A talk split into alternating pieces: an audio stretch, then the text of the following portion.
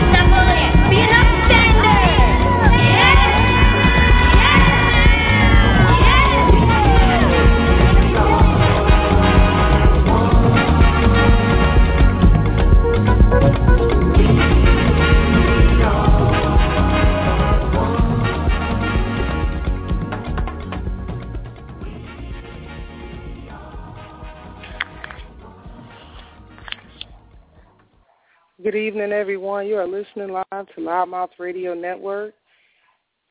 It is March 19th, 2014, and it is a beautiful Wednesday evening. I hope that everyone has had a great week thus far. I got to tell you guys that it has just been surreal for us as a network over the past few weeks since we started back our new season. Now, tonight our show, the Loud the Loudmouth Radio Network presents the legal voice of attorney Valerie Vie. And we are so excited as usual to be able to bring you the latest information and things that you need to know and hear. Now normally we would have our What's on Your Mind Atlanta segment at the beginning of the show. And tonight we're actually just going to really kind of concentrate on the legal voice, uh, which is going to be in our second show for this uh, opportunity of a new broadcast series. And for all those who have not had an opportunity to listen to this showcase, I think you'll be in for a great treat. Tonight's show itself is going to be talking about the process of divorce. And, you know, it's one of those things where you really have to talk about things like this because it's, it's a big thing in the U.S. It's a big thing that's across the world, and it affects many families. It affects many um, communities, and it's an important topic that needs to be addressed. So tonight, um, Attorney Valerie Vie will have an opportunity to really give you some insight on the truth behind dealing with divorce and the things that are, I guess you would say, will be more more so required to deal with um, when you are facing divorce. Unfortunately, um, it's one of those things where many people get married every year, but at the same time, many people also divorce. So I'm excited to have this series tonight um, on air, and you know the uh, premiere season opener on the first week of March for us has been just well received. We want to thank all of our listeners that have been tuning in, whether it's been a live show, podcast show. Everyone has been very diligent and receptive to the new series being on Lime Off Radio, The Legal Voice. So with, excuse me, with all fairness, I think it's important that, you know, as a legal show, that we talk about things that are real. So I'm excited about the new shows that will be coming forth. Um, each each each series to talk about things that maybe you have questions about and that you may not be sure of, or how to deal with them, or um, how to address uh, the different things that are happening and occurring every day. So uh, the first week of the Legal Voice, which was March 5th, you can actually part, uh, go back and listen to all of our shows. They do become podcasts once we come uh, once we get off air. And that show itself, which excuse me, the first show itself was the do's and don'ts when you stop by the police. And I'm gonna tell you, it's important that you know your legal rights or how to handle yourself when you're approached and you're dealing with things um, such as being stopped by the police. I'm sure that there's anyone that's ever been a driver has been stopped by the police at some point whether you were in the wrong or uh, may have had to approach uh, a situation or area um, with the due diligence. So I'm going to encourage anyone that has had the opportunity to go back and listen to that show. And all of our shows itself are available on demand 24-7 at loudmouthradio.com as well as blogtalkradio.com slash loudmouthradio. And if you have – excuse me, some of the advanced dashboards, such as uh, the ability to be able to stream live uh, shows or podcasts through your actual radio inside of your vehicle. We are on Stitcher, which is a in-dash in-car dashboard application that allows you to be able to listen to shows right through your car as well as your iPhone and Android phone. So, Jazzy, how are you feeling today? I am feeling extremely excited because we have gotten the most exciting news and I can't share it and that's just the beauty of surprises and Let me tell everybody. Sorry, that's just coming in and hearing Jazzy come on and say she's got some great news, and then she holds it from you. Isn't that wonderful? We love her. Still. Oh my God! Let me tell you, it's amazing when you have growth on the network and in your life in general. You know, it's it's it's always those things that happen to you that um that increase you and catapult you forward. That you yeah. you get the the. I mean, who wouldn't be excited about good things? And so we have. I, I, I so I'm so ready. You know, I got so many hands and and um door stops and things in my face and in my waist saying, "You better not tell. You better not go on air." Yeah, you got to kind of hold your mule, honey. Right? You got to hold your mule. Oh gosh. But, tell you know what? We do have somebody in queue, um, Jazzy. We have somebody that's on oh, hold. fantastic! So Come if on, you, if you like to talk, talk to us, you can hit the one on your keypad. Yeah, hit the I one just on. wanted to tell our listener. Yeah, they've they've been on. They've been sitting there for a few minutes. I said, if you're gonna, oh, if you well, want to talk to us, you can hit the one. You know, we always appreciate those that listen to us because we have a bunch of stuff to say, and sometimes we, you know, say too much and in crazy ways. But we really appreciate our faithful listeners who listen Absolutely. to us each week, who have followed us from the beginning. And I could go down the list and name names, but you know what? I would forget somebody, and then somebody be mad and say, you know, I'm always listening to you. But we really do appreciate the, the listeners that have followed us from the beginning, and definitely the ones that are coming in that are new. Welcome to our Loudmouth with Two D's Radio Network. We have fantastic content. We definitely have some amazing guests. We really appreciate uh, all of the people who have joined with us in rallies and lobbies and you know tears of joy for announcing you know winners of campaigns and contests that we've done and it's just really been awesome we've had uh other people on the show who have done Indiegogo campaigns. We had an Indiegogo campaign uh, a few months back, and we're going to revamp that and come back at it because we appreciate those that gave, and we want to definitely ask those that are listening that if you hear something that makes you feel real, real good, we're going to do just like NPR and all of the other wonderful radio stations that we support, that you give, give, give so that we can do better in bringing you the best in entertainment and we can do the best in, at inspiring you and empowering you to be your best and do the things that you want to do. So, you know, just many things that we have going on. We really do appreciate you being a loyal listener and a Absolutely. listener, and maybe even a new one. But uh, like our producer said, Sunny said, we do have an amazing new um, co-host correspondent that comes on now called uh, The Legal Voice. I love the show. I love the title. It sounds so, for lack of a better word, legal.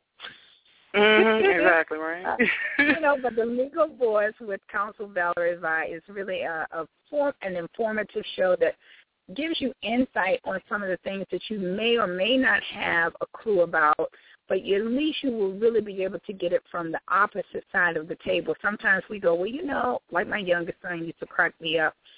Justin said, well, you know, Mommy, you can sue them for that.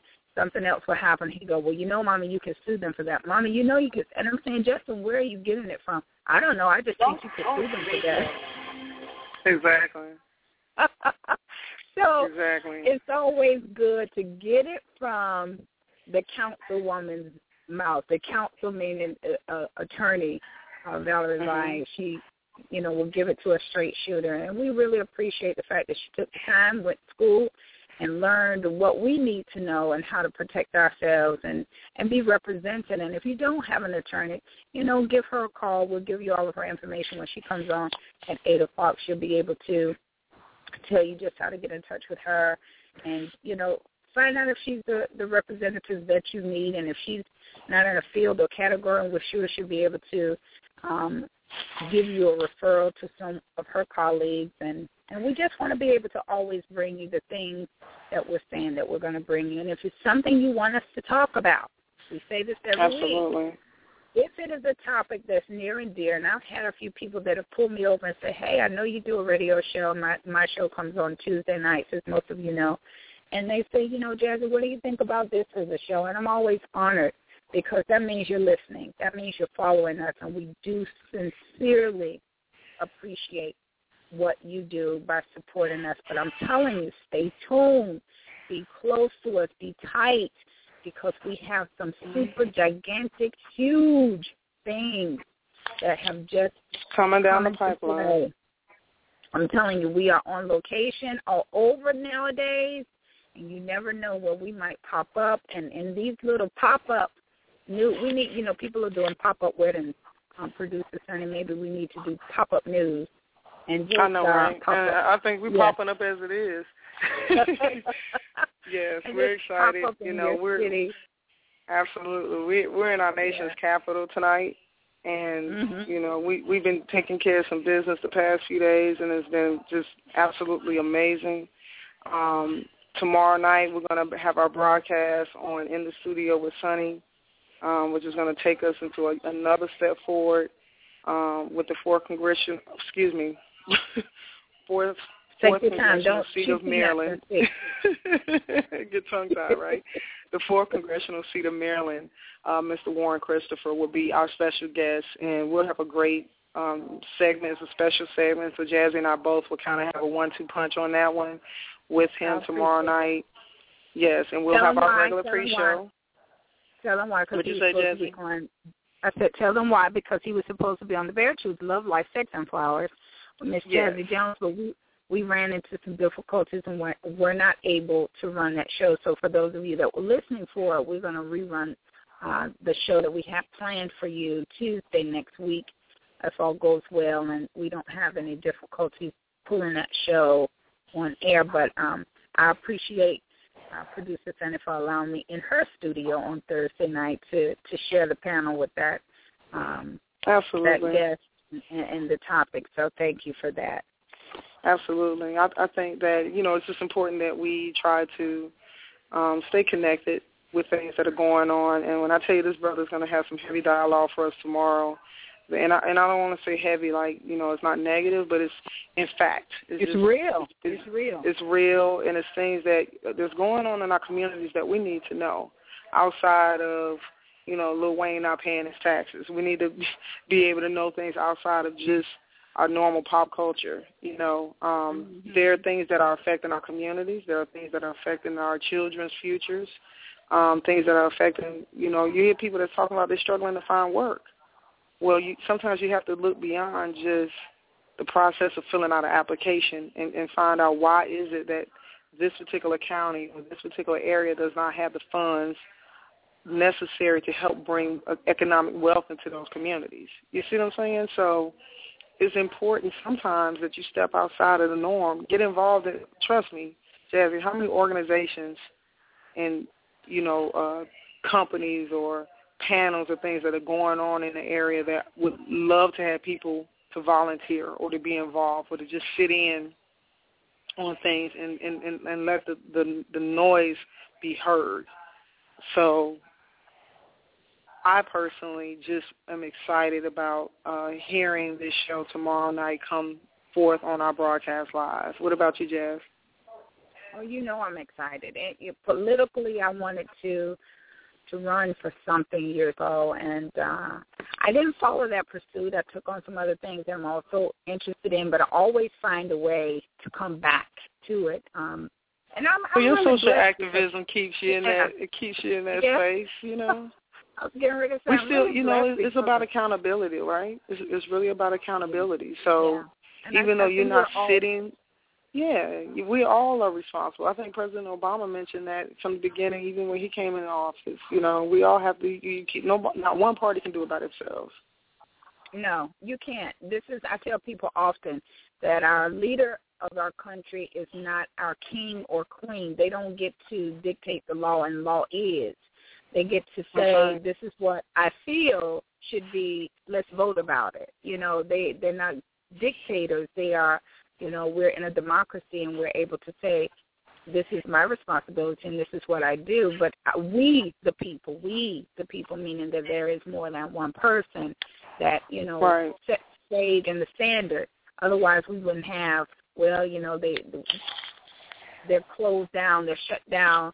You know, in Congress and the Senate and Council and all these other things. We wouldn't be we wouldn't be looking at all those different branches if it was just a king or queen type of setting. So, you know, it's a good thing. It's a good thing. We we just really are honored to be able to bring these type of things to you. So yeah, I'm very excited. But wait a minute, I I just have one thing that's on my mind. Now, no, I'm mm-hmm. not in Atlanta. I'm just going to say this. No, I'm not in Atlanta, and I understand that you know people have to work out. But I have watched like a stream of people walk by me on location with oh, those God. great. Big, they're, they're walking by with these great big bales. They look like the cast iron balls for workout, and it they look like ducks. And they are carrying these things. I'm they assuming look like ducks. what are you saying? You know how ducks? No, no, no. You know how ducks walk all in line. Mhm. So it's about 20 people walking by carrying these heavy balls and weights. They look like a bowling ball with a handle. And when I say the faces, and they are running in the rain and snow of DC, it's hilarious. I just wish I had a video to say, this is mm-hmm. what you see on location. oh, my God. Okay, so that was just like, all right, you better do that. Nobody, one okay. person now, one person finally has on gloves because everybody else seems to not have on gloves and their hands are killing them. And um, yeah, they're gonna look good for spring though. I'm trying to. Anyway, that was on my mind for a second. That was what was. You just had to let that one go. I just had to let it out because I have so much that I'm holding on to that I can't say that I might as well just say, hey, I see people walking by carrying dumbbells looking like ducks. I just had to say Oh that. my God, looking like ducks. Yeah, what? Okay. Yeah. That works for me. Yeah. Hey, work. but you know what, people? Sec- second we, thing is, mhm. no. Second thing is, how many people know a second language? And if they know a second language, how often do they use it? That's what's on my mind. How often do you use the second language? I'm, I intend on language? using mine more. I learned French, and I have not been exercising it like I should have, and it has escaped me. Now I'm, we're learning Spanish, and it's like I, I speak Spanglish. I'm mixing Spanish and French up all you, the time, but speak, I'm getting better. You speak Falangish. Yeah, Falangish. Oh, French, oh, Eng- French, English, and Spanish. Falangish. Oh wow. That's, well, well, I tell you what. Let, let's let's speak some legal voices. Getting ready to come in. Uh, our next segment is getting ready to get started. Um, and like I said in the beginning, tonight um, we actually uh, was already kind of set to roll out. Um, what's on your mind, Atlanta? Even though we really didn't kind of go there, we just really kind of really talked about recapping of uh, the first week for Legal Voice.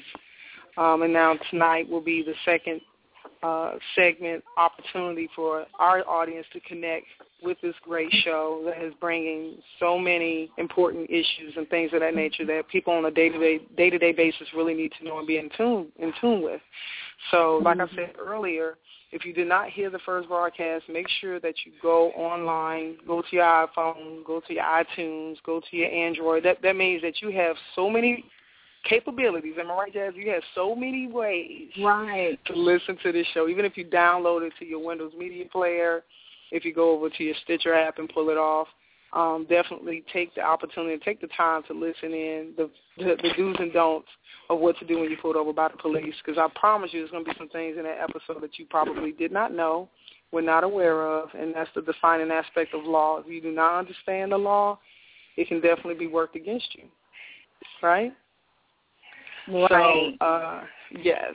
So uh, as we get ready for the series, uh, the new show tonight on the Legal Voice with Attorney Valerie Vie, I just want to make sure that our listening audience is very familiar with um, what we have going on, upcoming. So what I want to make sure is everyone is able to connect with us, whether it's on Facebook, whether we are on Twitter. Um, if you have Twitter, you can follow us at Loudmouth, L-O-U-D-D-M-O-U-T-H, and you can use the hashtag The Legal Voice. If you're on Facebook, you can connect with us at Loudmouth Radio Network on Facebook, which is uh, facebook.com slash Loudmouth Radio. Make sure you put the two Ds into Loudmouth Radio when you're doing your search. Now, uh, for all of those who have uh, questions outside of what you hear on the show, I'm going to definitely encourage you to contact Attorney Valerie Vie. You can reach her online at valerievie.com, and her phone number is 770-949-1102. And she is a uh, law specialist in the areas of criminal, divorce, family, juvenile, personal injury, same-sex adoption, and much more. And I would also um, take note of the fact that if you are in a position in which Um, and I'm gonna tell you this: a lot of times people are dealing with things, especially from family uh, family situations, and um, I can understand um, this. You know, the, the the sometimes the sensitivity of having to deal with things, whether it's in business or family, and you don't necessarily know or understand how to go about things when you're involved with the situation so closely, especially if it's family, um, and you're trying to get guidance or you're trying to, you know, have a better understanding of how should you go forward to take certain actions, you know, whether it's, in, you know, trying to help to protect yourself or to actually have, you know, legal advice or direction. I suggest that you contact Attorney Valerie Vie and, you know, give her the information of what's going on. You know, of course, you'll have the ability to have the, the sensibility of um, protected, anything that you say to her is going to be a protected, confidential conversation. So, you know, sometimes we have so much going on that we don't know how to take on, how to handle the things that we have happening. But if you have the ability to understand the challenges that you're facing, I guarantee you you're going to feel better about how you handle the outcome um, that you possibly could be facing uh, by going at it alone. So what I'm going to do is uh, give a, a, little bit of insight about tonight's show, which is uh, Attorney Valerie Vie's second series tonight on Loudmouth Radio. Uh, the process of divorce is going to give you an opportunity to speak speak with Attorney Valerie Vie. So if you are listening in online and would like to call in, the uh, studio line is 347-826-7520. And I'm going to encourage you also, if you would like to tweet us during the actual broadcast, you can reach us at Loudmouth, L-O-U-D-D-M-O-U-T-H. We'll be able to respond to your tweet messages or even on Facebook on Loudmouth Radio. So um, just keep in mind, divorce. I know it's a hard topic for many, but it's a real topic, and it's, it's something that you hear about happening every day. So I encourage you to definitely consider contacting Attorney Valerie Vie in regards to your questions or your circumstances, whether it's child custody, visitation rights, child support issues. Um, even if you've already in the process of divorce, you need to have things modified, uh, modification of custody situations, asset protection, you know, all of these are real things that happen in divorce. So uh, she's definitely the person that you want to connect with. So we will bring her live after this quick break on Loudmouth Radio.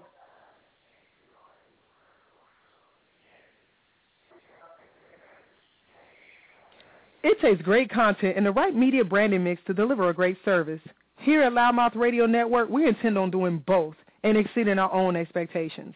Advertising on loudmouthradio.com provides you a cost-effective vehicle to brand your business repeatedly, providing you packages that consistently announce your business without breaking the bank.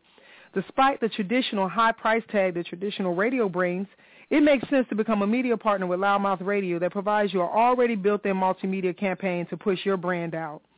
Make sure you contact us today, and any of our specialists with Loudmouth Media Brand will be able to help you get out further. Contact us today at 706 3895. And don't forget, visit us online at loudmouthradio.com.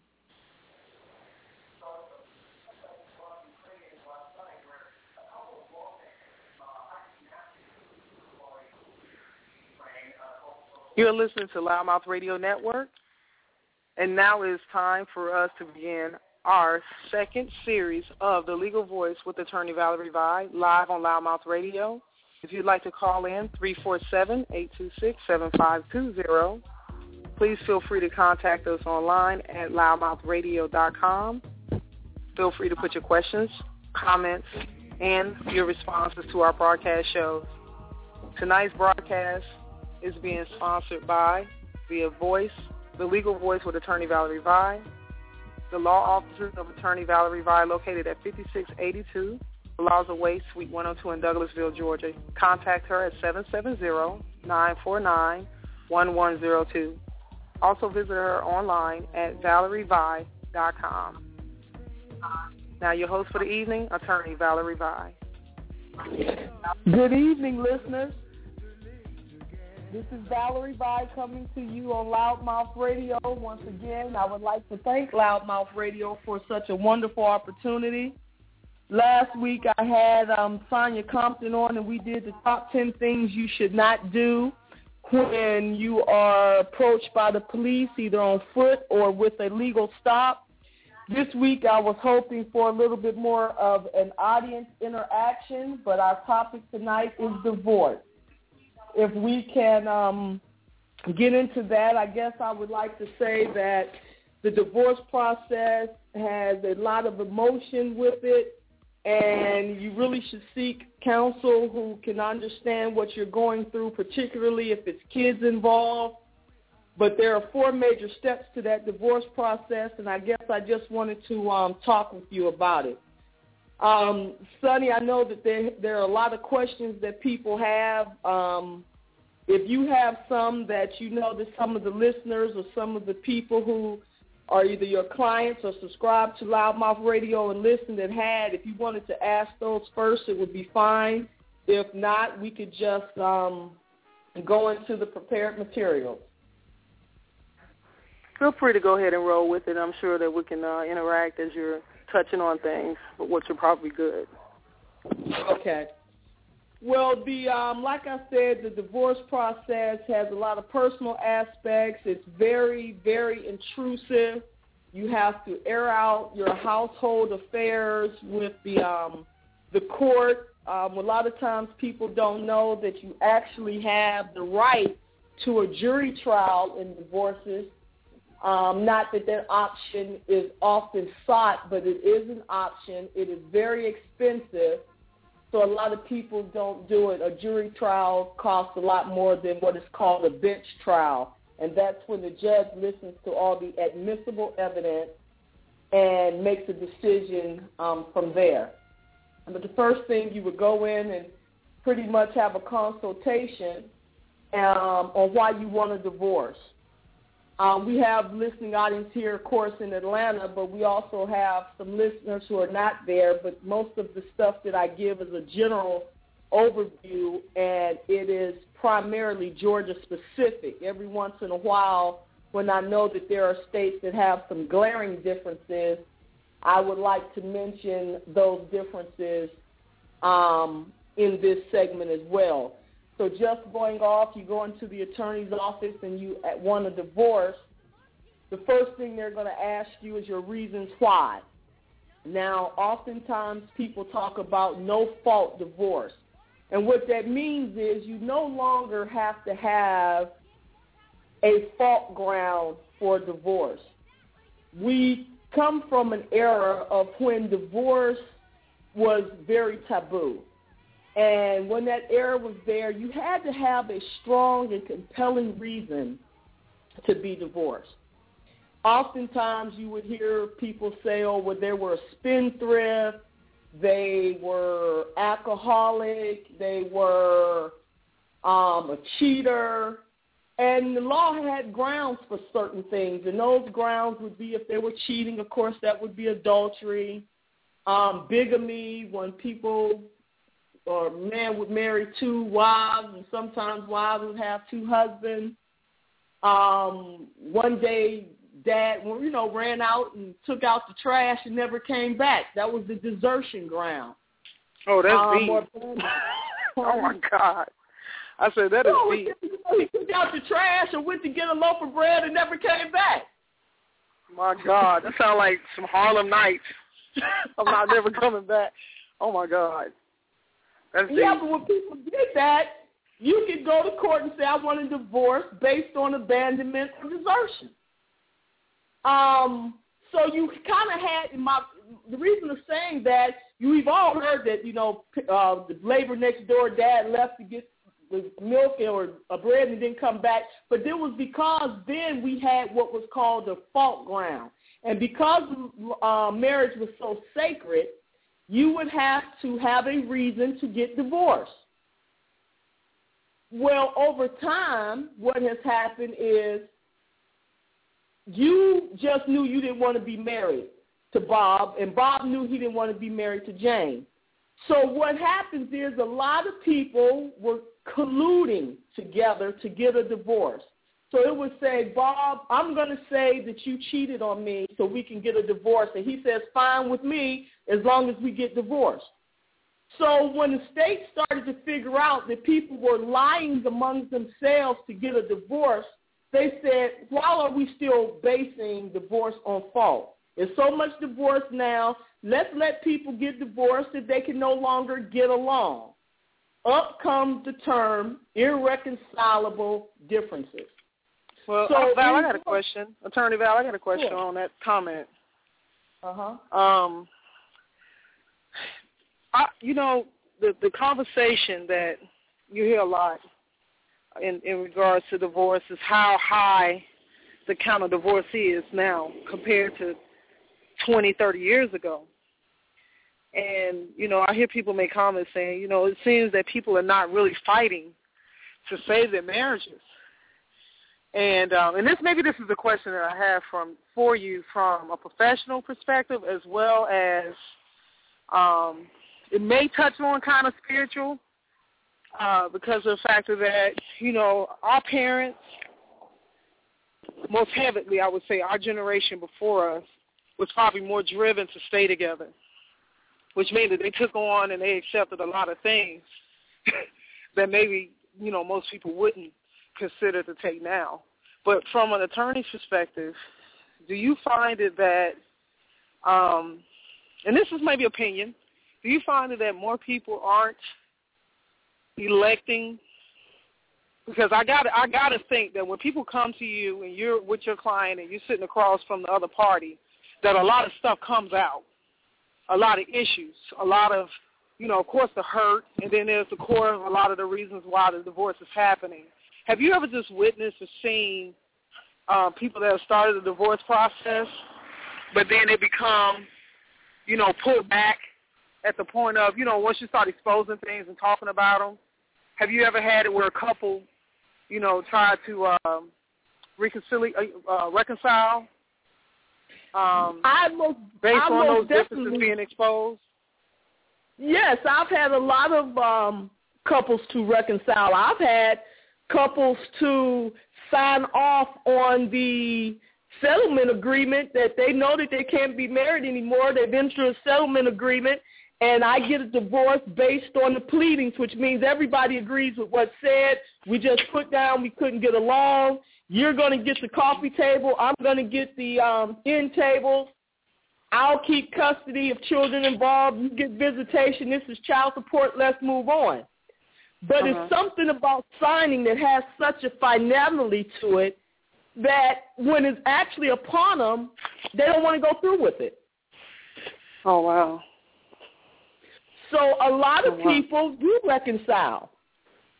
Mm-hmm. When I I'll tell you when I actually have a divorce consult and oftentimes and I don't know why this is, it's just my personal experience. It doesn't mean to be gender specific, but when when I get a women client, they're very emotional about the divorce.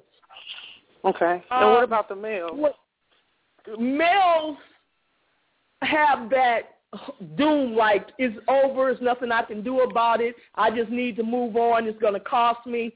They kind of approach it pragmatically, but I'm sure they're hurting inside. They're just not so emotional about it. The women are very emotional.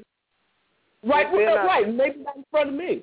But the when I see the emotion, whether it's tears from men or just their inability to make a decision about anything, and if it's the woman and she's tearful and she wants the divorce, but she says she's going to come back, she calls me, she makes an appointment, then she says that, you know, something came up, I see her ambiguity. And so I oftentimes have my secretary or even I called them with a few counselors' numbers because they're looking at good. divorce to solve That's the good. problem, but they right. do not want to be divorced. Right. They want the hurt to stop. They want the house to be more functional, but mm-hmm. it's just not working, so they turn to divorce. But when they start right. actually making plans on what this is going to do, because it's not it's like it's a lot of Right, and, but it's not like it's that one person in a relationship that can carry the financial burden of the children and all the household bills. So right. just pragmatically, if I want to leave right my husband right now, if I want to leave my wife right now, I can't afford it. Mhm. And then you Right. find out maybe finances is at the root of the problem. But you don't know, and I often say, you have children, you married each other. If this is what you need to do and want to do, I'm here, I'm the attorney. However, if this is something that you haven't perhaps gone to your pastor about or haven't gotten counseling, maybe that's the first thing you should do as opposed to filing divorce papers. Right, right, That's right. all I can County give them. counsel. Right. That's what I can do. So yes, I do see to answer your question. I do see a lot of people um, reconciling. Okay. Awesome. I mean, you know, it's just one of those things where, you know, I I- I'm just not one to to to be quick to make, you know, that's a life, like I said, a life altering decision, and you you've invested a lot to make that relationship happen. So it, you know, sometimes people say that people just make it so easy now to just cop out, you know, And we, and, and we um, also, uh-huh. I didn't mean to cut you off. We're operating under the assumption also that people were in love at the time they got married. Believe it or not, people still get married because they're pregnant or agree to get married or kind of feel forced into it both parties. Some Mhm. people think they were in love and they when they come to sit down to divorce they say, I really looking at it now, I wasn't in love when I married him. And you like, Yeah. what? But Yeah. it's true. They weren't in love then. They tried to make it work. right, or and that's true. they were That's just- true. Yeah. So it's like, okay, we've we've played house and had this charade long enough. I just want out. Not a marriage other- started for real. The honey, they say the honeymoon over. Mm-hmm. Right. Then you have people on the other end of the spectrum. They're getting divorced after 22 years of marriage. Right. and they really did love each other, but whether it's they grew apart, whether the children, whatever it is, they just can't do it any longer. So you, I'll have it from zero to ten from all ranges of that spectrum. But once they Mhm. make that decision, is where we want to talk about. They have actually made the decision to get divorced, and sometimes I say if she's cheating, if he's cheating, we don't necessarily have to allege adultery. We can say Right. irreconcilable differences Differences, because that right. helps settlement. If you start pointing fingers, then the divorce takes a different twist. It's all Mhm. together.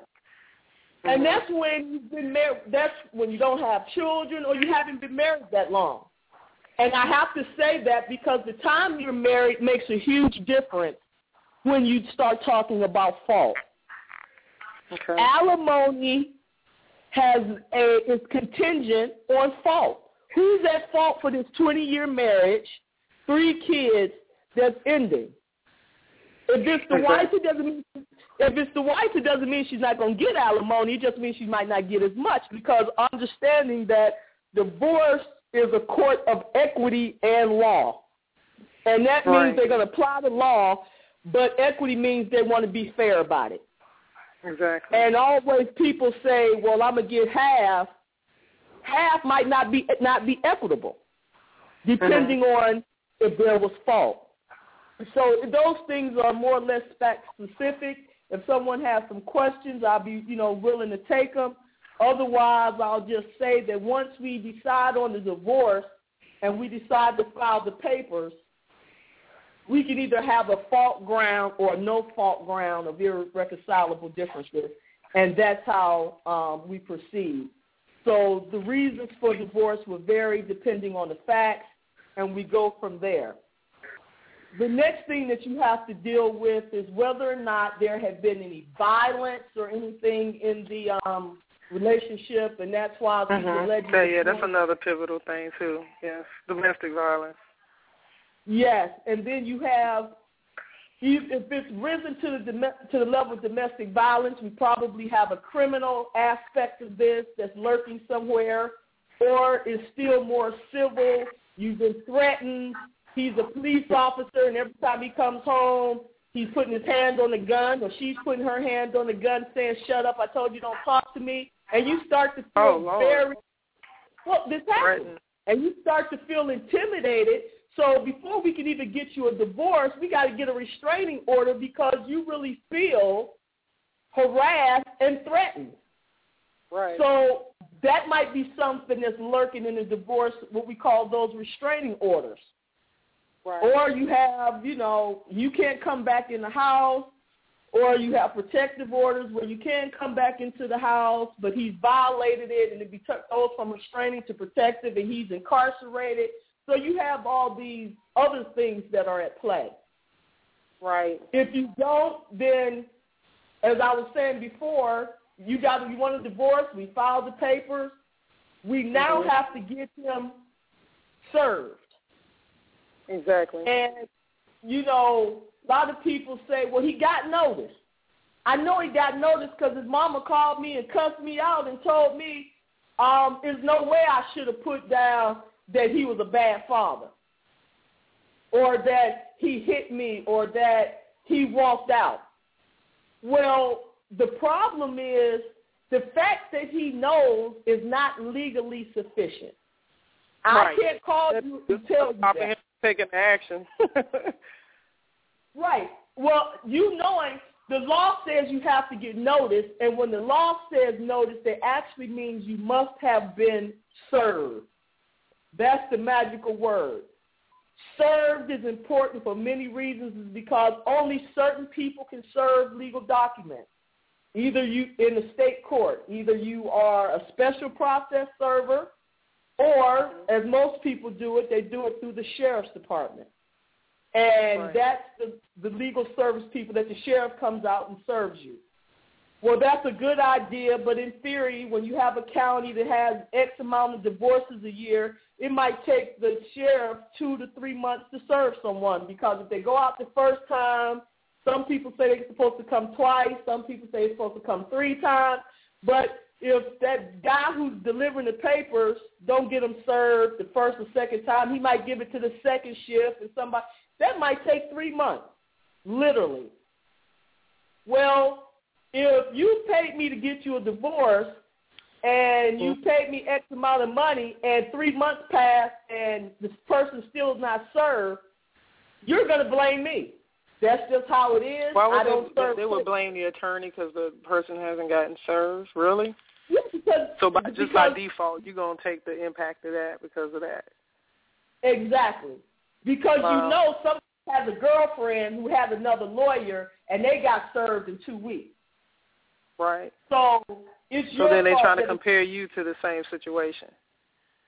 Right, but it just so mm-hmm. happened that that person was probably home at the time or they served them at work or something and it took two weeks as opposed to three months. But since I've Gotcha. had that backlash and I've been doing this for, for eons, I automatically ask with every divorce I file for a private process server. So if I file your paperwork that morning and my secretary gets it stamped or whatever, 11:30 until after she goes to lunch and she goes by, I can get them served by five o'clock if we have a good address. Because I will call my process server and he will go to the job, to the girlfriend's house. Wherever it needed to be to be found. So Exactly. what, doesn't that sometimes require you to have to get maybe even like a private private uh, investigator or something like that too?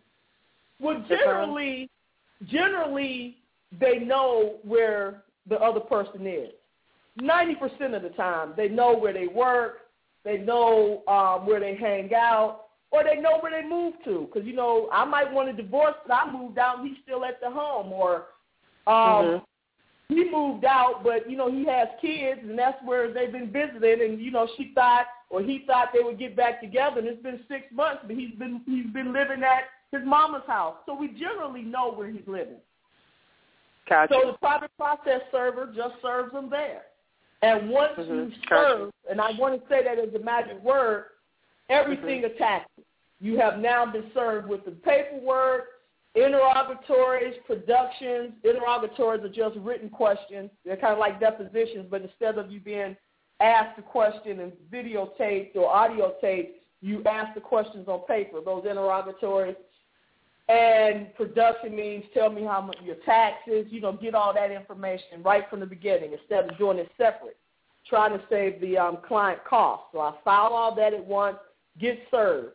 Now that they're served, and I and my client has said A, B, and C about them, then mm-hmm. on the other side they get to answer, and they say everything they said is is false except I do live at this address. Hmm. Wow. So that's, that's what happens. So you file, they get time to file an answer, and now it's on. They only get 30 days to file an answer. Technically, if you don't do it in 30 days, there's a default. Georgia doesn't allow default on divorces per se, particularly with children. So the judges want to hear the case on the merits, not just because the other person might not have the legal acumen or the finances to get an attorney and don't know to file that answer. So he's not going to just give the mom who, you know, doesn't have a job and everything, the kids, when she's homeless, just because the husband didn't answer the um, the complaint. That's very tricky, but basically that's the law. And since that's tricky, I want to make sure that I'm saying that this is for informational purposes and that mm-hmm. by no means are we giving legal advice because those things start to get into a hairy part of the law. My advice to everybody would be if you ever serve with papers, file your answer, depending on the lawsuit, within 20 or 30 days, period. Absolutely. After you um, do that, then we have to get you, you know, the divorce, but to get a divorce, particularly now with crime, these judges that hear divorces also hear criminal cases. And mm-hmm. Douglasville often has a two-week criminal calendar, sometimes a three-week criminal calendar. So it only leaves one week for divorces or two weeks for divorces. So when you file, it might be some time before you can actually give them a court date barring any type of emergency situation. So if that's the case, if husband who was the primary breadwinner leaves the home, wife is in the home, how does she pay for the bills or sustain herself in the interim? Right. That's why you get a temporary hearing pretty mm-hmm. quickly. Right. And at that exactly. temporary, what the court is trying to do is maintain status quo. Are and you talking about the household as far as their income and things of that nature? Well, let's say they have right the house. They want to make sure the kids are fed, the the utilities are turned off, that the water is still flowing through the pipes. So by the time you have the divorce, the house is in terrible condition. There's been no heat. There's been you know, and everything right. is haywire. So what they want to do is say, okay, you guys don't want to be married anymore until we can divide up the assets, the children, the cars, you know, all those things are the assets and property, and the, you know, and who gets custody, we need to maintain the status quo.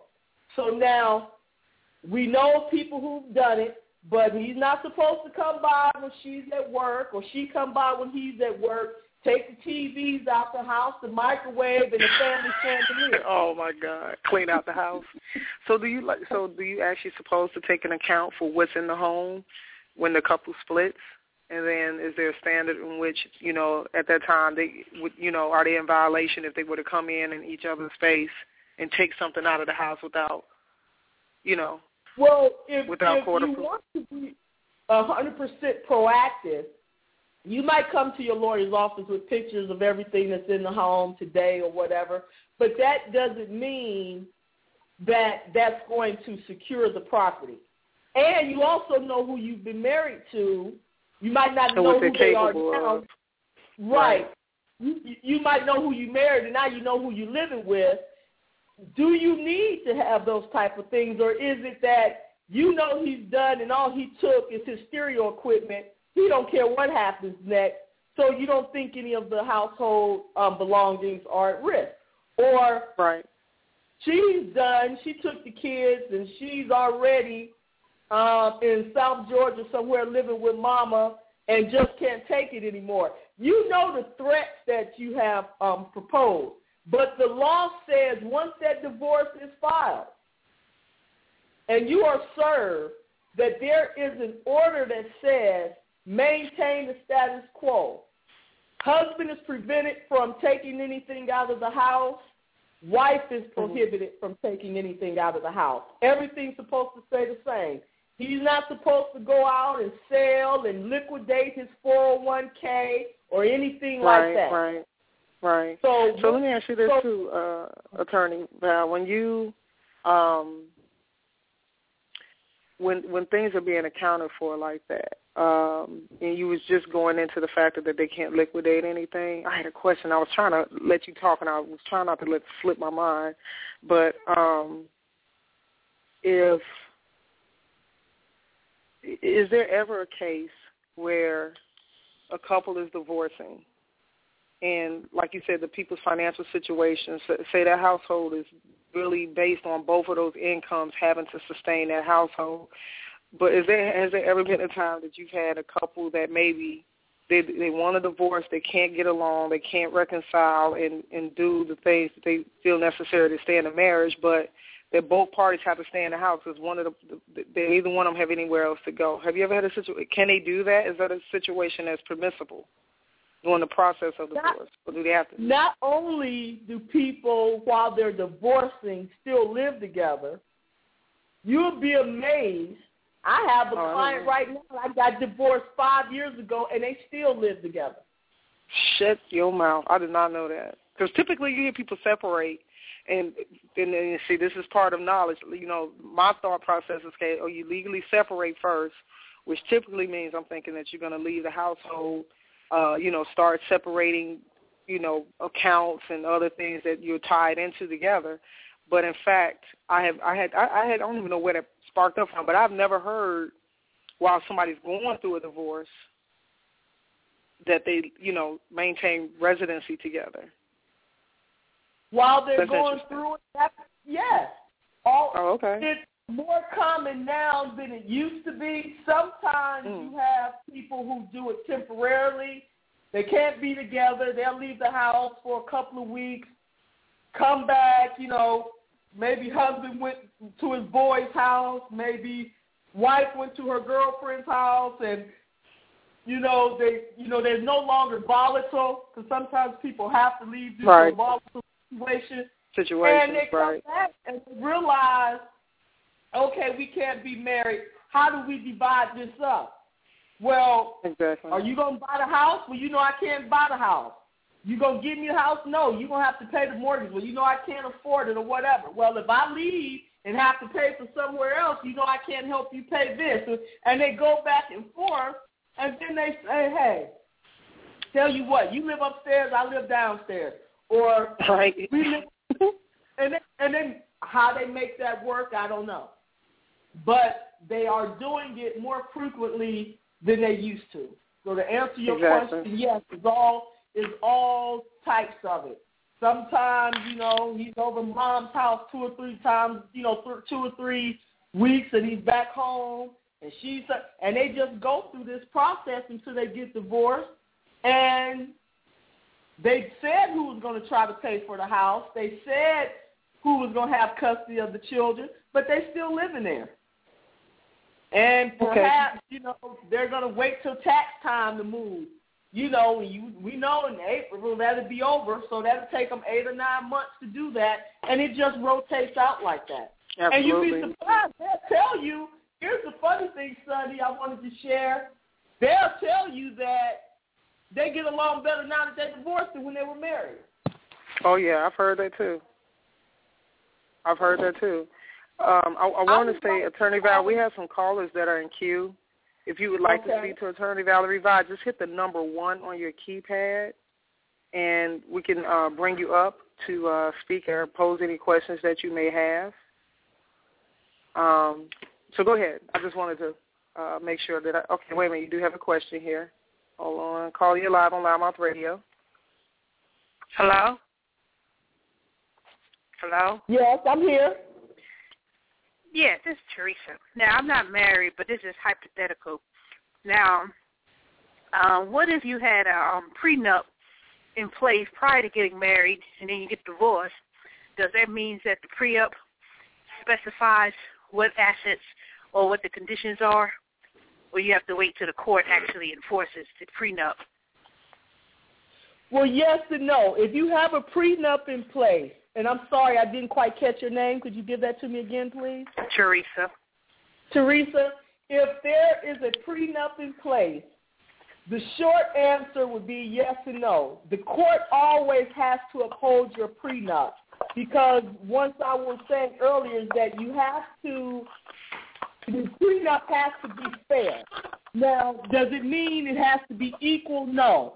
But you don't want a, a guy, let's say he's a football player, he gets a high-powered lawyer, and he gives the pregnant wife a prenup to sign, and she's afraid she hasn't had that document reviewed, and it clearly is one-sided, and she signs it. Well, the good lawyer is going to say she didn't have legal counsel, and it should be stricken. So the judge may or may not uphold that prenup. So for prenups to be valid, it's very good for both sides to get legal advice. Make sure there's a clause that generally says that we both have had that opportunity. We waived any rights that we otherwise might be entitled to, and then sign it. You'll be pretty good. You'll be okay. Now, one of the things I have in a personal case that I had they had a prenup. It was out of Texas, and uh, and some of the things that was in Texas law really doesn't go with Georgia law. So the the problem became: should we uphold the prenup? Yes or no, but also which law should apply? Since it was signed mm. in Texas, apply Texas law. So you have some things that go on. So you, when you go and do these things, you want to consult an attorney because you don't want to have an otherwise valid prenup to be stricken down by various choice of law issues. Did I answer your question, Teresa? If I didn't, you can ask it again, and I'll try to um, narrow it down. Man, you answered it. It was only a it was only a um, hypothetical. Not that I'm in that situation, but that's just something I would like to know. Prenup, the law used to not um, kind of look at them with some subset, you know, with suspicion, and they would be suspect, but they don't do that anymore because people are more understanding and realize that while I love you today, I might not in 20 years. And instead of leaving it up to a court, we want to plan on how we would divvy up our assets in the future. And if all things, if everybody was informed and you really thought about it and that was your intent, then the um, courts will try to um, carry out the wishes of the intent of the parties. Okay. Mm. But I appreciate your question. And you can get Thank more you. than one tonight if something else comes up that you would like to talk about or ask me um, on this divorce issue, um, just let me know. Do you have any questions on anything I talked about so far? Well, I just came in two a minute. I didn't come into the beginning of the conversation of the show. Okay. So, um, but I do have a question another one, but this is not really. Um, well, I don't really know them, but it was two women that got married in D.C. They live in Georgia. Now I know Georgia doesn't have. Um, they don't recognize gay marriage. Hmm, so right. they're going through a divorce. They're going through a divorce now. So how does that apply with gay marriage when you live in a state where it's legally, but when you live in another state where it's not legal. Uh-oh. How would that? Well, how would that go? With the assets are in Georgia, but then yet well, your assets are not recognized in this state. The but you, huh? Here is the, here's the problem, Teresa. you got married in the, the couple, and when I say you, I mean that generally, got married in D.C. Mhm. You you live in Georgia. Everything you do is in Georgia. Georgia is definitely not going to give you a divorce because they're not going to recognize the marital union marriage at all. Okay? What Mhm. you could do when you get to Georgia is you can form a contract, pretty much like that prenup, that we are going to live together. We're going to pay. You're going to pay the mortgage. I'm going to pay all your utilities. If we stop living together, um, you will owe me X, or you will pay me for six months Y, and then the court will honor the contract but it will not honor the marriage. So most of these domestic partner arrangements are contract driven because the courts have to honor or enforce, if you will, the contract that was made by its citizens.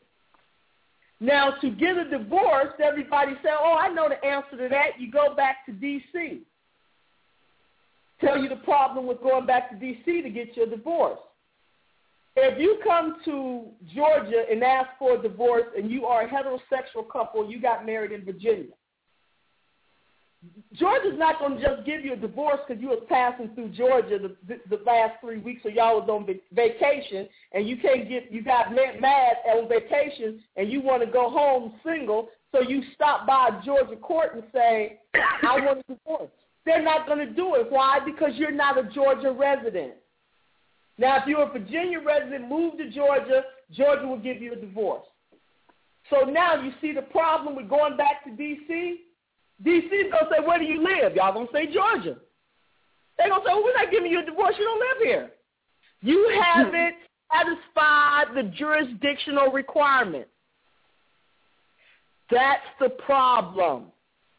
So now that everybody is finding wonderful states to marry in, who is going to give them a divorce?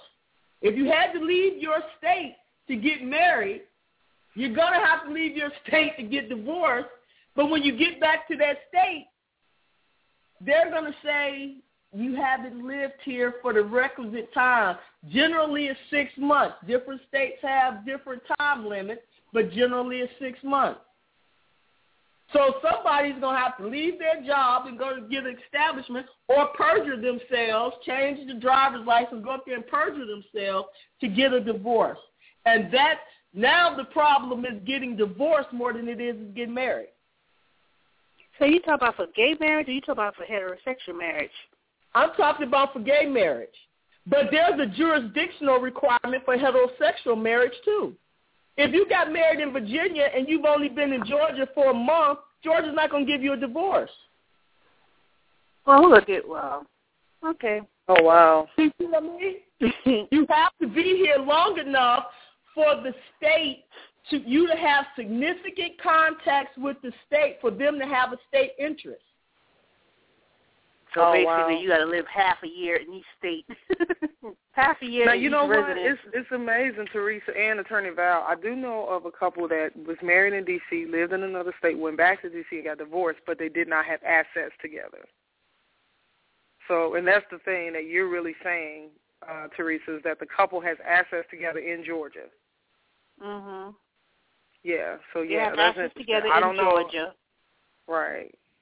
And see, that's- I'm a federal employee, so it's like if I was to get married to someone and I got married in D.C. and I live in Georgia, they don't recognize gay marriage, and my benefits in federal applies to the spouse only with federal benefits, and something happens to me, it's kind of like okay, um, you live in a state that doesn't recognize your marriage, but then you your federal benefits can apply to your spouse.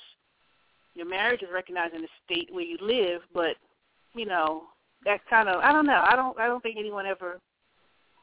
Hmm, I don't know if anyone ever thought about such things, but I guess I always think about something like that. How does that apply? Like like I work for the IRS, and you work, you can file your federal returns if you are married in a state that recognizes your marriage. You can file together, but your state income tax is separate. But you know, I don't know. It seems kind of confusing. well, I will always tell you that the law lags behind in everything. So the more of these non-traditional situations arise and the courts have to decide them, the better off each subsequent time they will be to handle it. And right mm. now, states, quite frankly, just aren't equipped to handle it. I don't but think they, they figured it all out. they even figure it all the way out. They will get better. It's like technology. The, the law always lags behind, you know, technology. A good example would be, you know, when emails came out, the courts would let them be admissible because there's your email address, and I say it was sent to me, and you know that's your email address or your phone number on the text. Well, now the courts are kind of scurrying around because there's all these phantom ways that you can make something look like it came from a certain place. Right. Now, you know what so, is amazing, Attorney Val? I'm gonna say this real quick because I didn't get a chance to comment after uh, Teresa finished her statement. Um, I'm actually amongst a, a few. Uh, we're, we're actually um, Attorney Val's in, in Atlanta.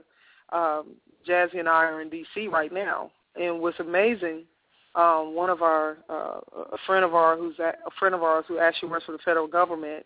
He's listening into the show, and he just made a comment and saying that federal government recognizes, um, even if you're not in the state, they still recognize you based on um, federal from the federal government's perspective. Now, that state might not give the same respect, but the federal government will recognize it. So, like your benefits and things of that nature, um, you know, you're doing your taxes.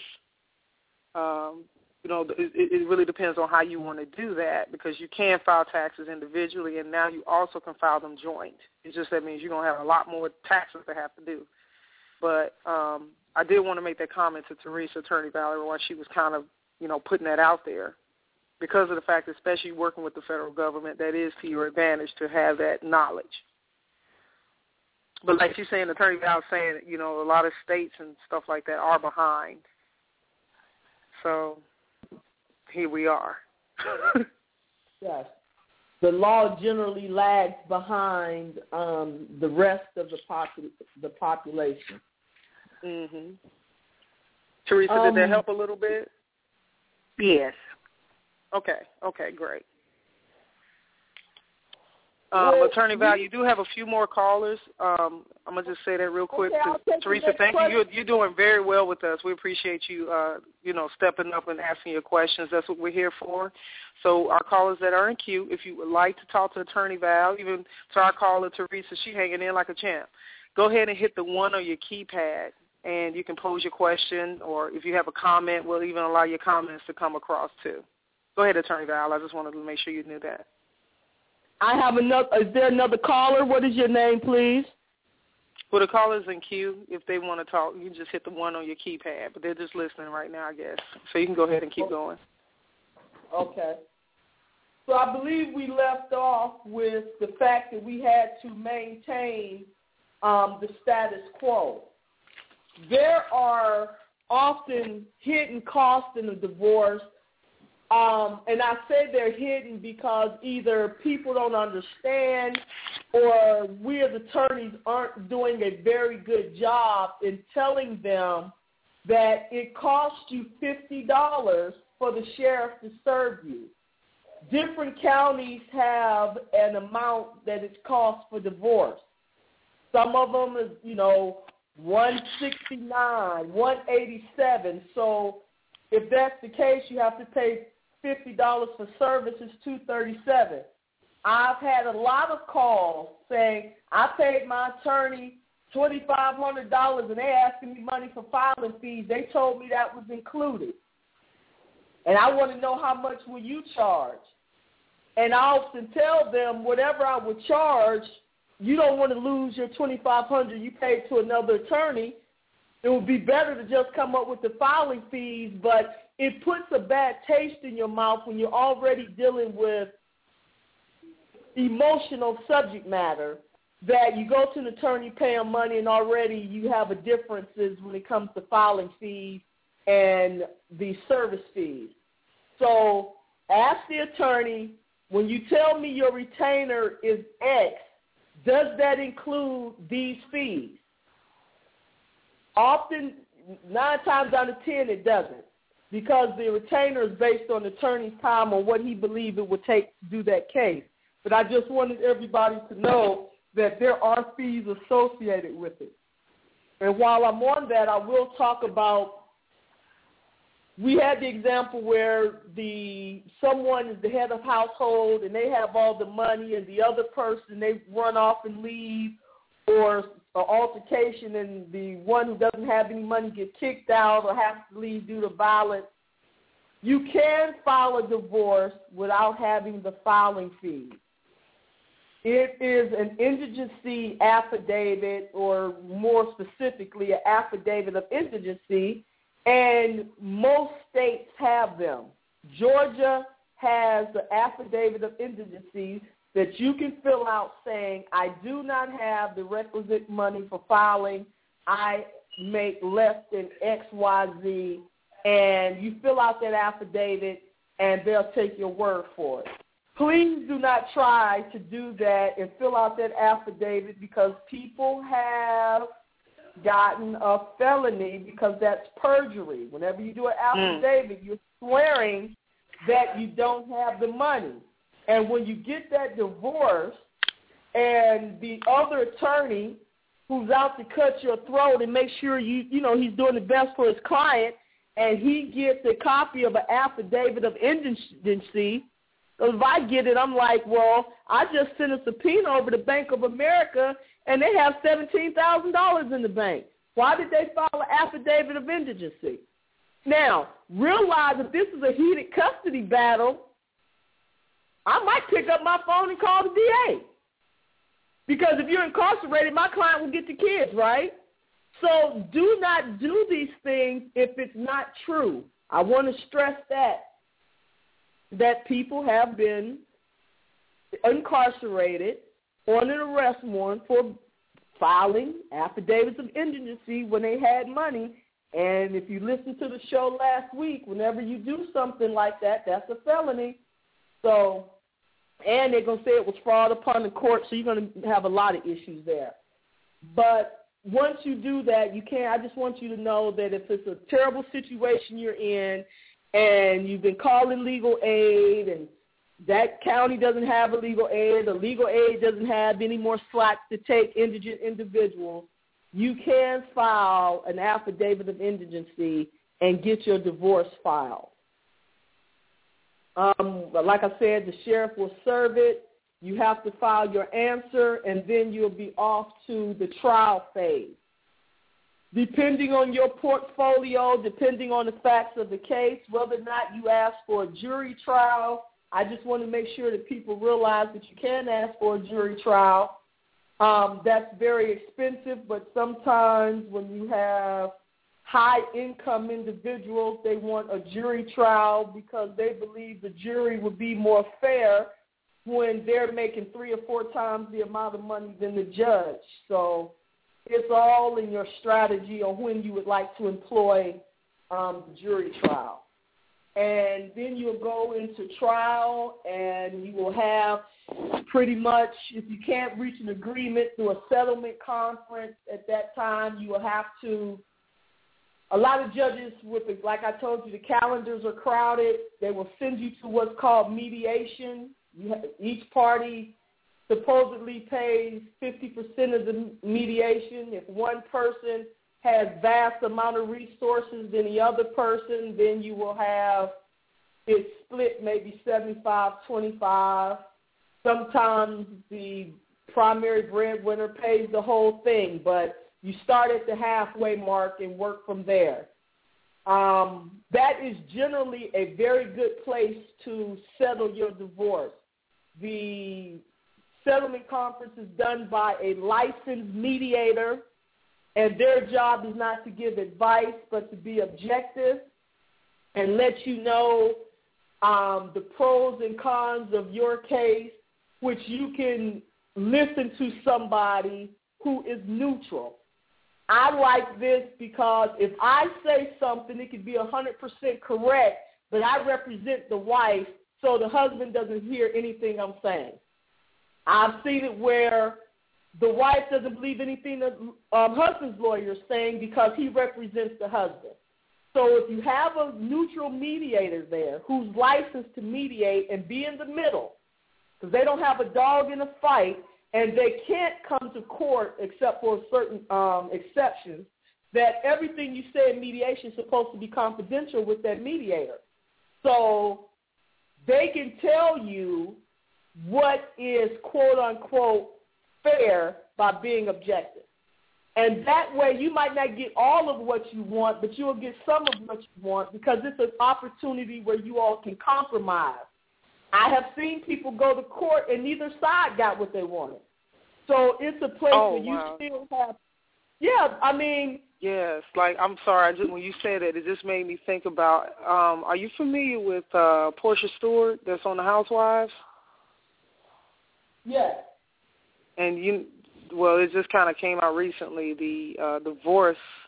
You just said that you hit a hit a nerve with that thought that she literally um I think they had two houses, mm-hmm. three cars between them.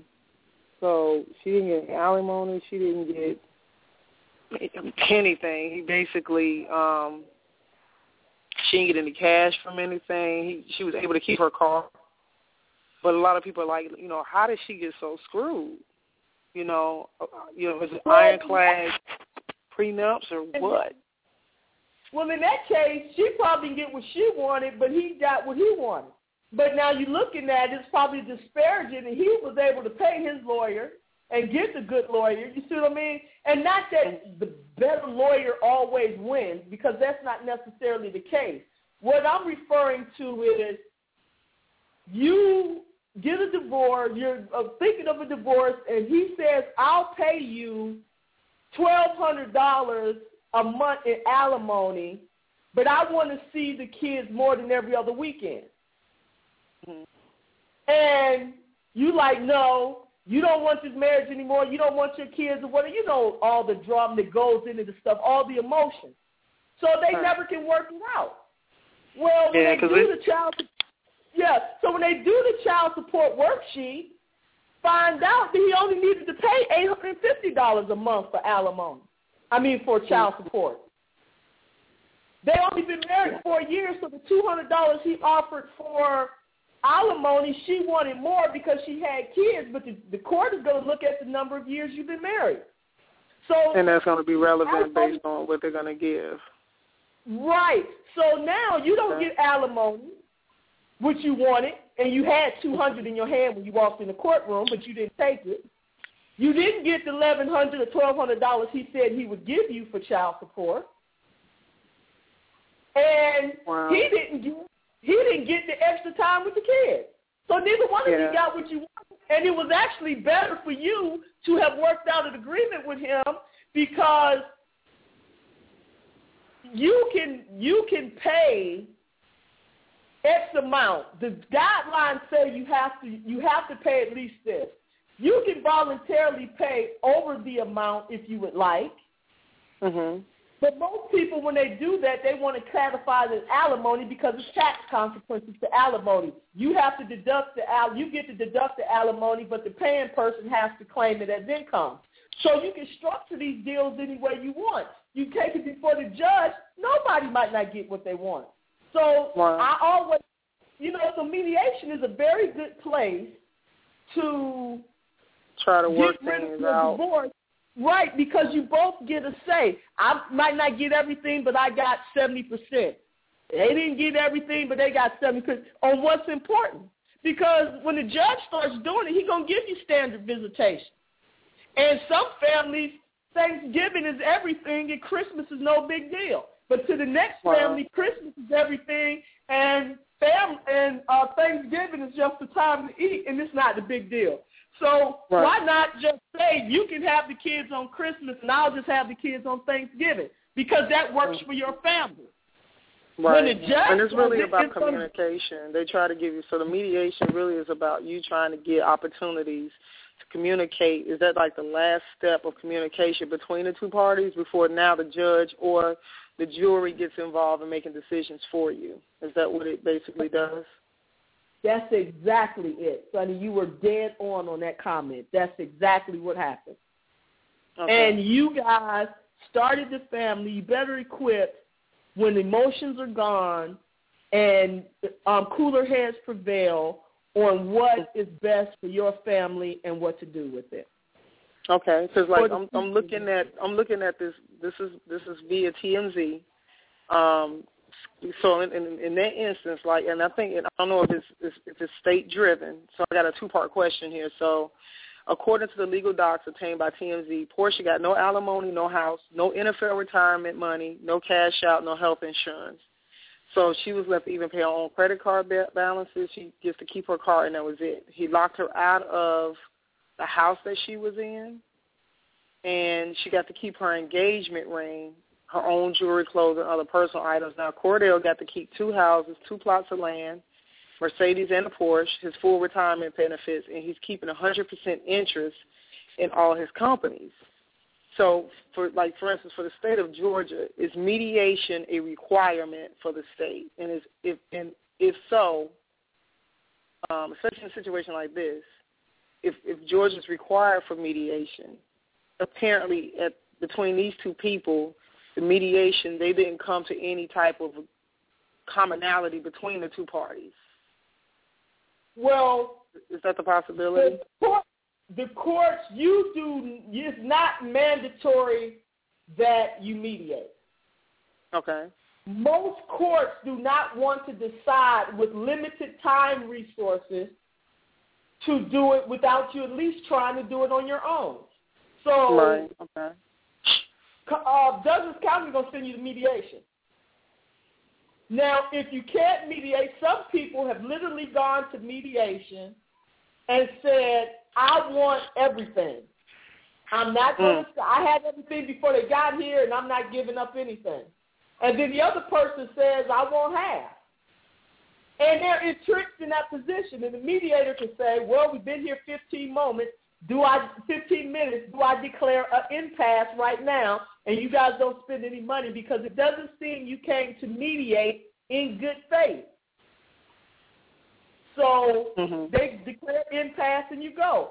Sometimes there's very limited resources and nobody has enough money for mediation, and they figured it out pretty quick when they're they paid each one paid their lawyer, and that was either with income tax or 401k savings, and then they figure out why are we arguing? We don't have anything. We the house is upside down. I'm willing to walk away and file bankruptcy. You do what you want to do, and let's go. They don't have elaborate portfolios to fight over it, so mediation right. wouldn't be required. Another wouldn't be time, required. Gotcha. Right. And if you reach an agreement, you don't even have to go to court. That's another segment, but you can do a judgment on the pleading. I agree that we need to be divorced. He agrees you need to be divorced. I get X, he gets Y, and we're done with it. You write it up, you put it in a judgment of the pleadings, and you can get a divorce 31 days after you file. Shut your mouth. Have you ever had one of those? I have a lot of them. Oh wow! Of, now, what about you know, what about the divorces through the newspaper? Like I've known people to do that, and it, I don't know if every state is the same. But like, say if you've been married to somebody, you you guys have been living individual lives, and you really haven't been involved with one another for years. Maybe you don't even know where they are, for instance, right? So, say if you're in Georgia and you were, you guys were married, say in Warner Robins, and then you know the wife moves to Forsyth County or moves to some other you know some other city jurisdiction, and she decides that she wants to divorce her um, her husband or or, or uh, yeah yeah her, wants to divorce her husband, but she has no clue where he is. Then, you know, I've heard is is is it, is it that every state can do that, where they can submit uh, uh, an anonymous, you know, the divorce through the newspaper, announcement through the newspaper? Well, realize now that you're saying a couple of things. Um, and I Mhm. just want to be clear. Those Okay. are very fact specific because you, if you don't know where they are, it's hard to run something in a newspaper because you're supposed to publish it in the legal organ for their area.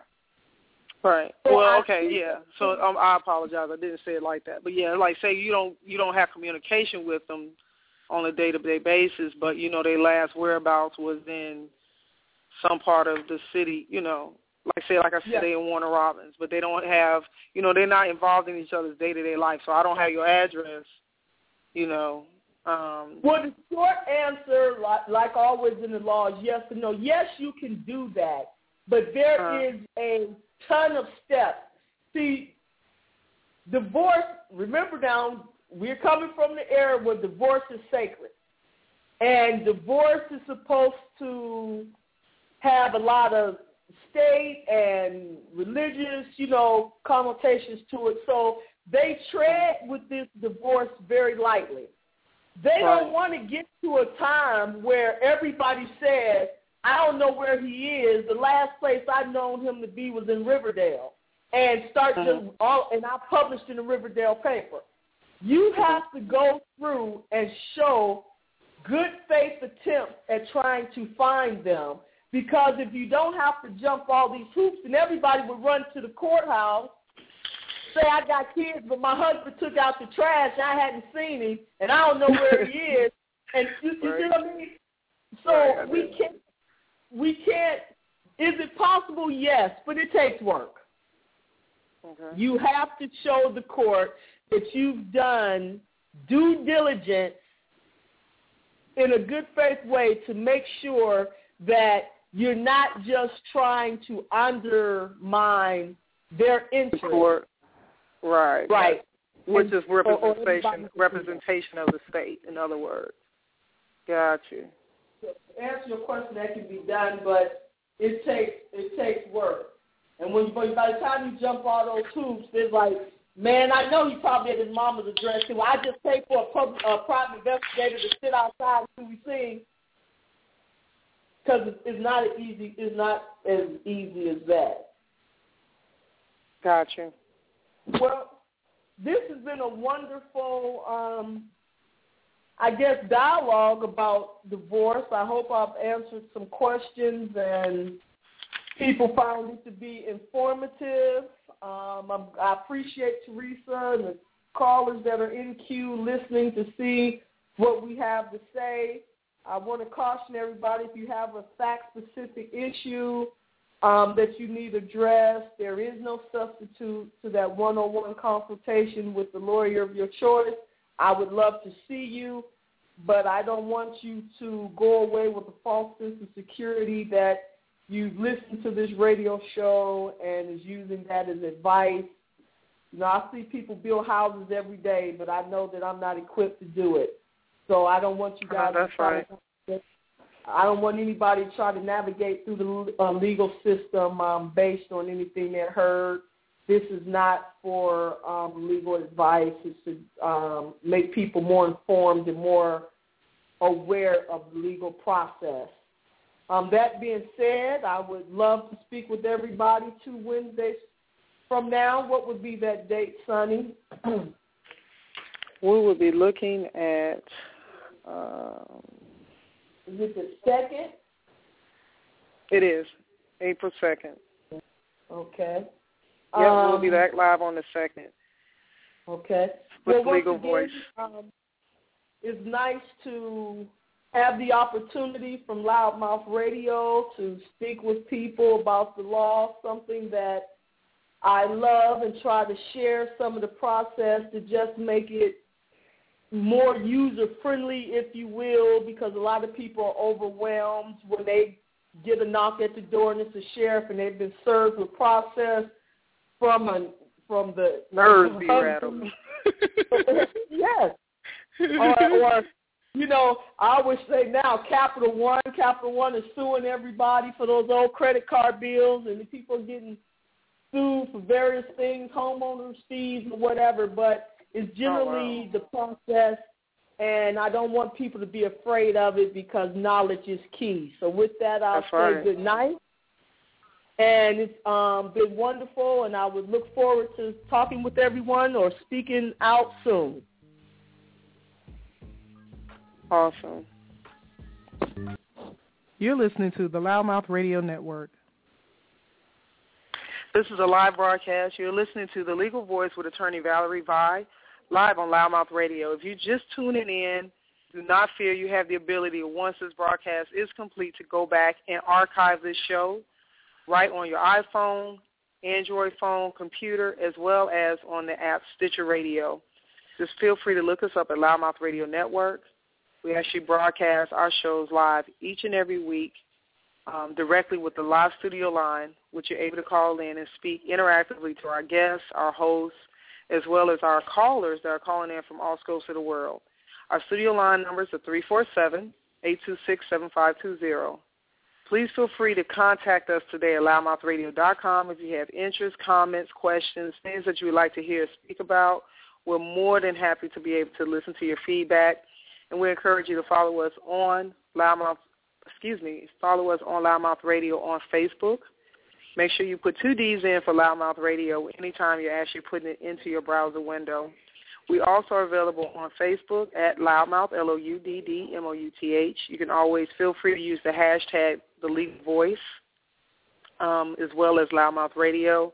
If you're listening to any of our shows and would like to have feedback uh, that you would like for us to hear, we are always, always, always open to hearing your opinions and your comments and your questions. This has been a fantastic broadcast as usual. And we want to definitely encourage you to tune in for the next series broadcast for the Legal Voice with Attorney Valerie Vie, which will be April 2nd, 2014, which is going to be the first Wednesday in the month of April. Wednesday is going to be a, a good uh, number of broadcasts going into April. We actually have, uh, looks like we'll have three different broadcasts in the month of April. So I'm sure Attorney Valerie Vie will be uh, rolling up her sleeves to bring you some, some great uh, content and we also want to encourage you to um, share this actual broadcast with friends and family. And if you do find that in this broadcast you've heard some things after you've played it back, make sure you reach out to attorney Valerie Vie at valerievie.com. You also can send her email. Um, attorney Vie, you on the phone, right, with us? I am. What email would you prefer um, any information to come to you at? Um, Valerie at valerievie.com will be fine. Absolutely. And the website is V-A-L-E-R-I-E-V-I-E dot com. And you also can contact her at seven seven zero nine four nine one one zero two. Contact information is also available on her website at valerievie.com. And I want to thank all of our listeners. I see we still have some people in queue. You guys have been angels.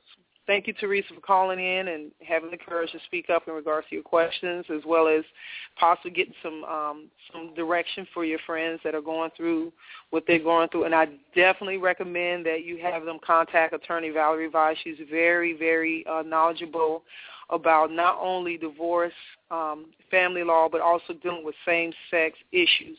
And I do realize a lot of our audience um, may have been looking at the broadcast information for tonight, which was originally set for same-sex partner agreements um, with the special guest, and we just had to kind of rearrange things. Things happen, you know. We just keep it moving, make it, make sure that you guys are going to get live broadcast.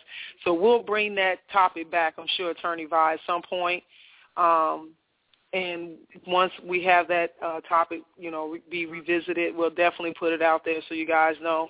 But nevertheless, we're talking about roller skates and falling on the skate rink, make sure y'all tune in to the Legal Voice with Attorney Valerie Vie on uh, on Wednesdays on the LouddMouth Radio Network. And we definitely want to encourage you to tune in tomorrow night for a special segment. Um, we'll be talking with uh, the 4th Congressional seat in Maryland um, candidate that's running, uh, Mr. Warren Christopher uh, who's in a Demo- excuse me, a Democrat for Congress District 4. Um, definitely going to be some some impactful things that will be spoken on the line tomorrow night. Very excited to hear him um, educate our audience as well as uh, his community. So tonight has been a, another great series, and we want to thank each and every one for tuning in. And we're going to end the series as we normally do with a little sound, and we look forward to hearing you tomorrow night, starting at 7:30 p.m. Eastern Standard Time. Everybody be blessed and have a good night.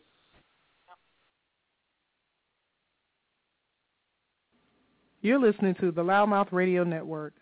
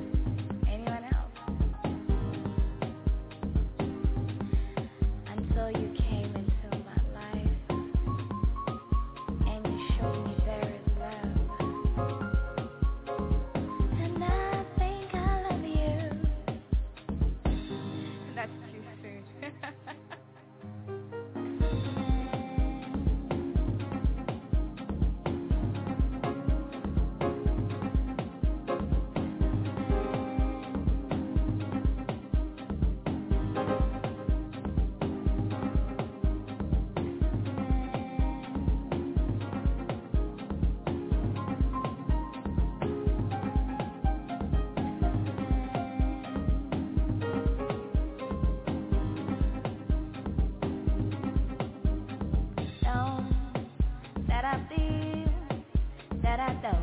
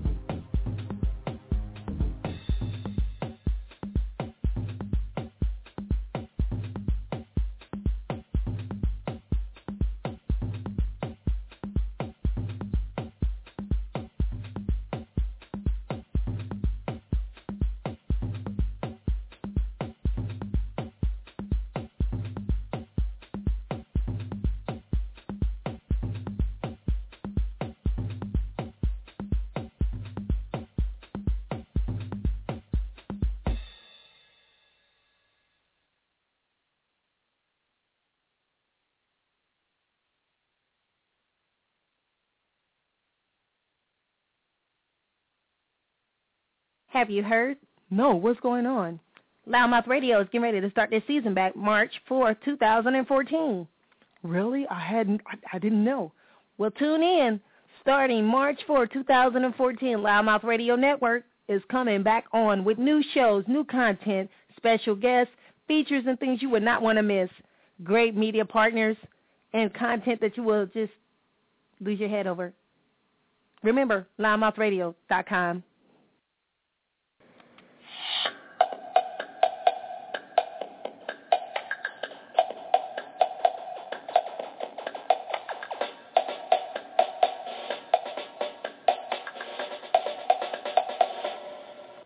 You're listening to In the Studio with Sunny on louddmouthradio.com.